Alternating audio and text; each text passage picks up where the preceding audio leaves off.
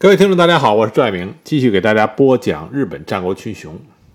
那么今天这集呢，我们接着来讲武田家的二十四将。那么今天要讲的呢是武田信玄两个弟弟，一个是武田信繁，一个是武田信廉，还有一个人呢，应该算得上是武田信玄的叔祖叔祖父，就是是武田信虎的叔叔。那么这个人呢叫猪角虎定。我们先来说说武田信繁。武田信繁是武田信玄的长弟弟啊。武田信玄两个弟弟，一个是武田信繁，一个是武田信廉。武田信繁呢，就是比武田信玄小一点，比武田信廉大一些。武田信繁和武田信玄是同父同母啊，都是大井夫人所生的孩子。那么一般说起战国史，都公认武田家二十四将。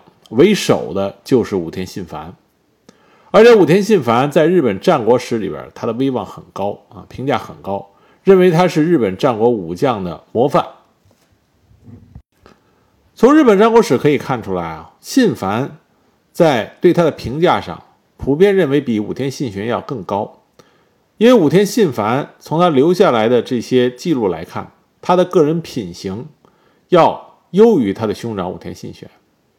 这就我们之前讲过，武田信虎啊，一直是偏爱信繁，一直想放逐自己的长子武田信玄。原因呢，也是因为武田信繁在个人品行上、为人处事上都要优于他的哥哥武田信玄。但是武田信繁和武田信玄这兄弟俩的关系非常好，武田信繁非常敬爱他的哥哥武田信玄，所以呢，夹在他的父亲和哥哥之间，武田信繁是很为难的。但是武田信繁最终选择的是这和他的哥哥武田信玄站在一起，可能兄弟俩一起长大，这个兄弟之情要超出了武田信繁和他父亲武田信虎的这个父子之情。因此呢，在决定将啊武田信玄决定将武田信虎给流放到骏河国的时候，武田信繁是支持了他哥哥的立场。在武田信玄当上家主之后，武田信繁一直。是默默地支持着武田信玄。武田信繁文武双全，战略战术眼光都很不错，和武田信玄不相上下。所以呢，武田信繁一直在武田家里是做的是第二把交椅，仅次于武田信玄。再加上武田信繁这个人的人品很好啊，人格魅力也非常强，因此在武田氏的家臣中，他具有相当的人望。在武田家。攻取邹访的时候，就是由武田信繁担任的大将，和板垣信方一起共同主导啊，共同主导对邹访的出兵。后来在该高远赖纪进行叛乱的时候，也是武田信繁担任的镇压军的大将。武田信繁在与板垣信方一起经略邹访的时候。与百元信方不同，我们前面讲到，百元信方呢，在走访的时候，因为施政过于严苛，遭到百姓的反感。武田信繁恰恰相反，武田信繁深受走访民众的爱戴。在武田信玄与村上义清展开的连场大战中，武田信繁都是作为先锋大将。那么后来呢，几次川东岛会战，武田信繁也都是作为先锋大将出阵。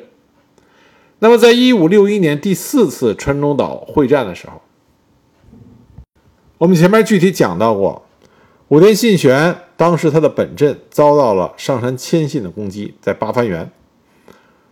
武田信玄的本阵呢，人数上属于劣势，武田军节节败退，眼看着武田家的本阵就要崩溃。这个时候，武田信繁就派人给他的哥哥信玄送来口信，告诉他不要管我。在我跟敌人周旋之际，请大哥想出一个可以破敌的好办法。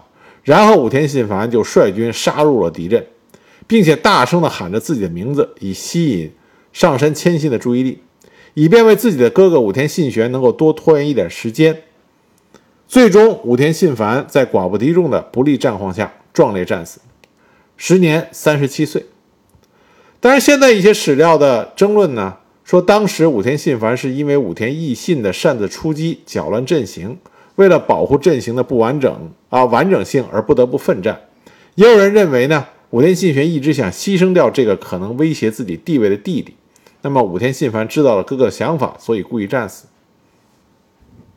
但是根据武田信玄和武田信繁历来的关系来看，武田信繁和他哥哥武田信玄之间应该没有太多的这种勾心斗角。武田信繁应该纯属于为了保证武田家不会彻底的溃败，而用自己的力战生死，为武田家。赢得了时间啊，赢得了时间。武田信繁的死呢，不仅武田信玄以及武田家其他的家臣们觉得甚为可惜，就连敌对的上杉谦信也为他的死感到惋惜。有的史学家曾经说过，如果武田信繁没有死的话，那么后来武田信玄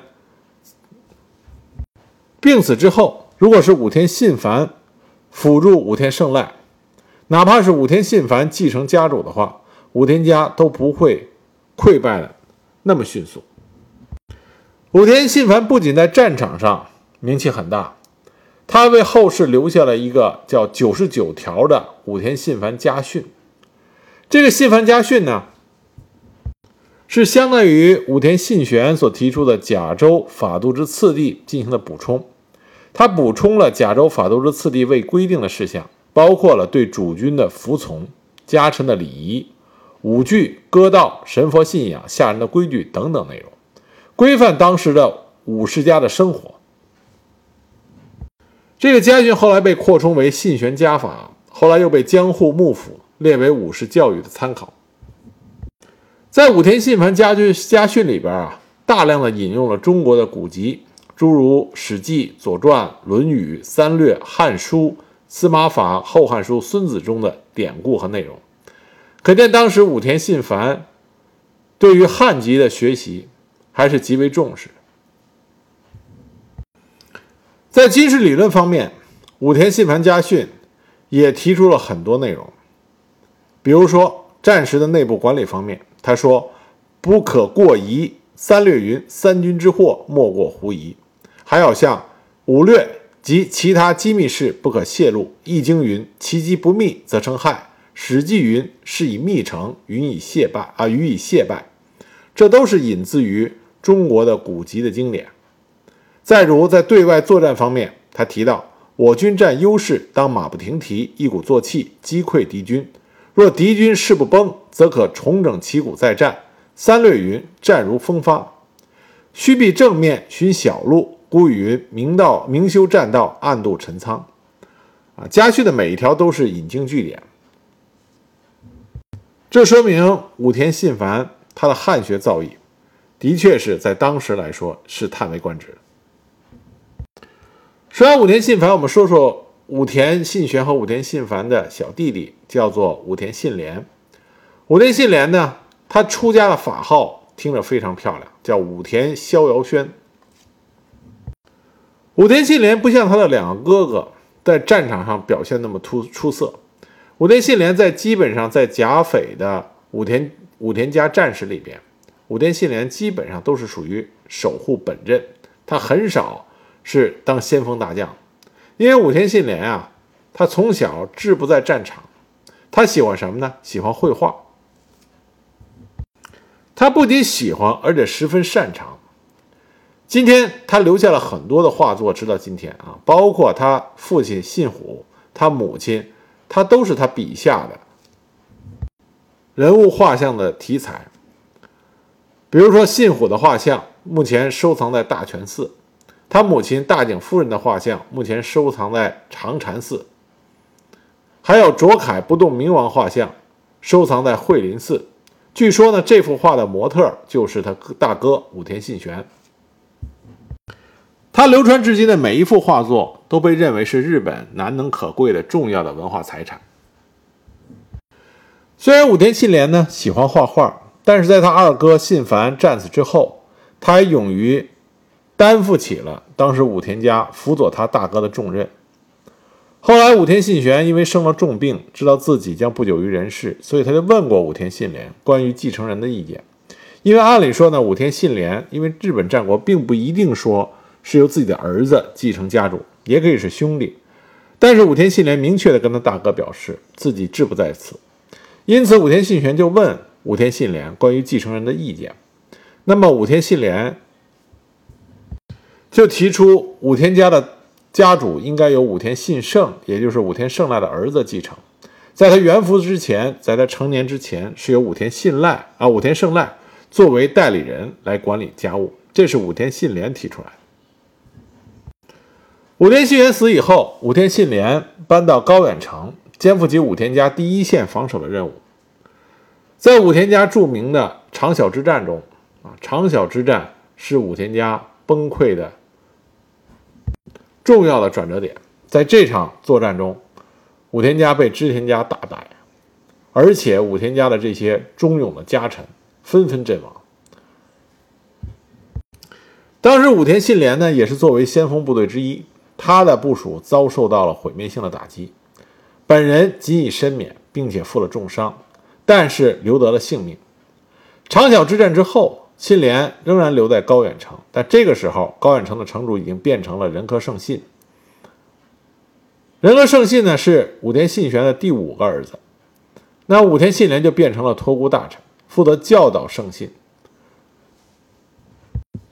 当了六年的托孤大臣之后，武田信廉常驻于大岛城，防备织田家的异动。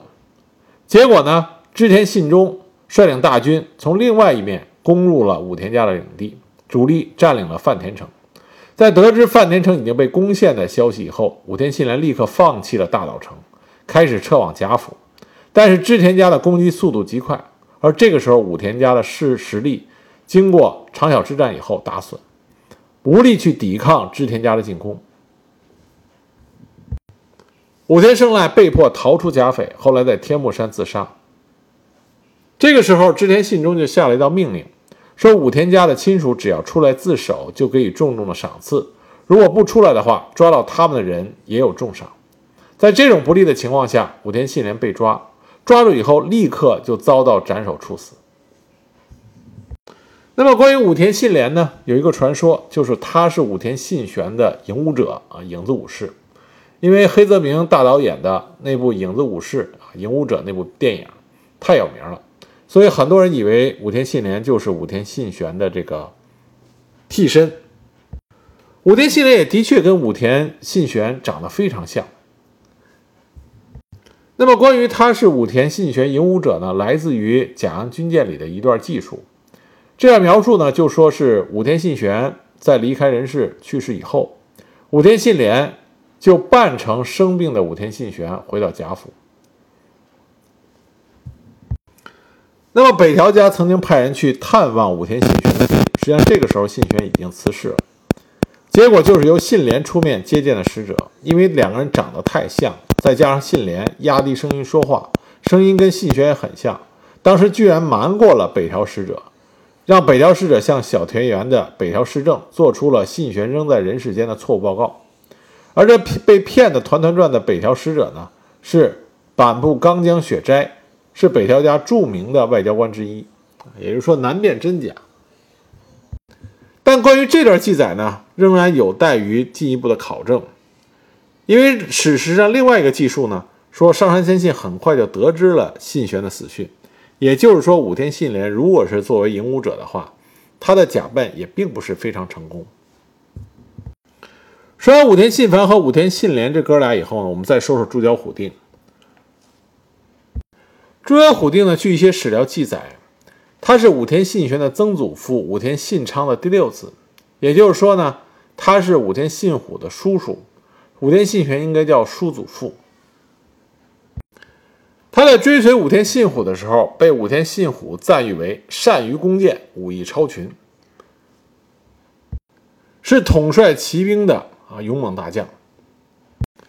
因为作战勇猛呢，朱角虎定。曾经被誉为是武田早期五虎的之一，啊，武田早期五虎呢是猪角虎定、元虎印、范富虎昌、甘利虎泰、小番虎胜，啊，猪角虎定是其中之一。武田信虎将猪角虎定指定为是自己的二儿子武田信繁的师傅。猪角虎定在成为武田信繁的师傅之后，这师徒两个人关系非常的好。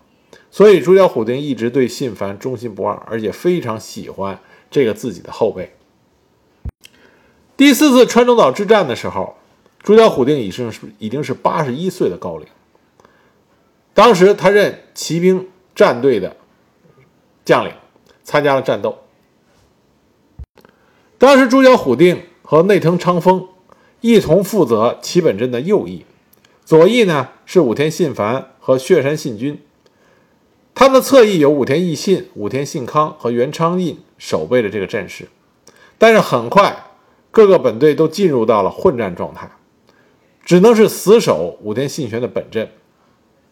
那么上杉谦信看到武田军右翼武田义信的防守作为不稳，就进行佯攻诈退。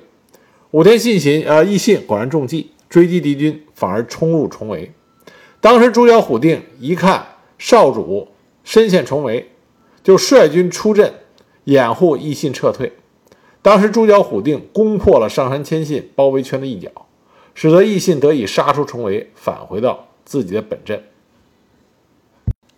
后来，朱角虎定前方的血山信军和上杉军发生了激战，但是血山信军当时抵挡不住上杉军的强大冲击。这个时候，老将朱角虎定与内藤昌丰就率领自己的部队来援。上杉军中，本庄、安田、长尾三支人马马上就迎住了武田军。几个突击过后，朱角军溃败。当时，朱角虎定身持大神枪，冲入越后军的阵地，其勇猛之势让越后军想起了鬼神阿修罗。在取了首级啊，取了首级二十三枚之后，朱角虎定这位勇猛的老将壮烈战死。那么还有一种说法，说当时朱角虎定看见自己最钟爱的后辈和徒弟武田信繁战死疆场，当时朱角虎定高喊：“就让老臣随信繁公一起去吧！”就已经萌发了死志，这才冲入敌阵，力竭而死。那么这样一位老将军啊，堪比三国中的黄忠啊，黄忠黄老将军。那说完朱角虎定呢，我们说完说说武田家早期的另外一头虎。这位老将军呢，这位老将呢，也被称之为假山猛虎。这个人就是范富虎昌。范富虎昌呢，也是武田家早期的几位重要的家臣之一。而且范富虎昌呢，就是赤背铁骑的重要的领军人物，经常是率领统一着色红色军装的军队啊部队活跃在战场之上。经常作为先锋出战，作战极为勇猛。在范富虎昌还是武田信虎手下的时候，他在信州地方就从地方的豪族手中夺取了内山城。后来，范富虎昌又和板垣立方、啊板垣信方、甘利虎太他们一起拥立了武田信玄，放逐了武田信虎。因此，范富虎昌在武田信玄作为家主之后。在武田家拥有了崇高的地位。那么，在武田信玄的长子武田义信诞生之后，深受重用的虎昌范富虎昌就做了武田义信的师傅和内山城的城主。一五四八年，长尾景虎和村上义清率领八千士兵将内山城包围，范富虎昌仅用八百名士兵就守住了自己亲手夺得的内山城，当时声名大振。由于百元信方和甘利虎太在上田园之战中战死，所以范富虎昌成为了继两人身死之后武田家的第一宿老。当武田信玄想将武田家的主战方向指向骏河的金川家的时候，武田信玄曾经跟范富虎昌商量过，但是范富虎昌不同意啊这个改变，因为他的心中。想起了自己的徒弟武田义信，而这个时候武田义信呢，因为在川中合战中延误战机，已经失去了武田信玄的信任。再加上武田呃武田义信和武田信玄在于攻打骏河金川家这件事情上意见不合，那么义信就来找范富虎昌，希望范富虎昌像当年帮助武田信玄一样，帮助他帮助义信，将武田信玄放逐。结果他们的密谋呢？就被范富虎昌的弟弟范富元四郎这个人是后来武田家的著名大将山县昌鼎。那么山县昌鼎呢，就选择将这件事情报告了信玄，那么义信就被软禁起来。范富虎昌承担了一切的罪责，切腹谢罪。当时为他借错的，就是出卖了他的弟弟山县昌景。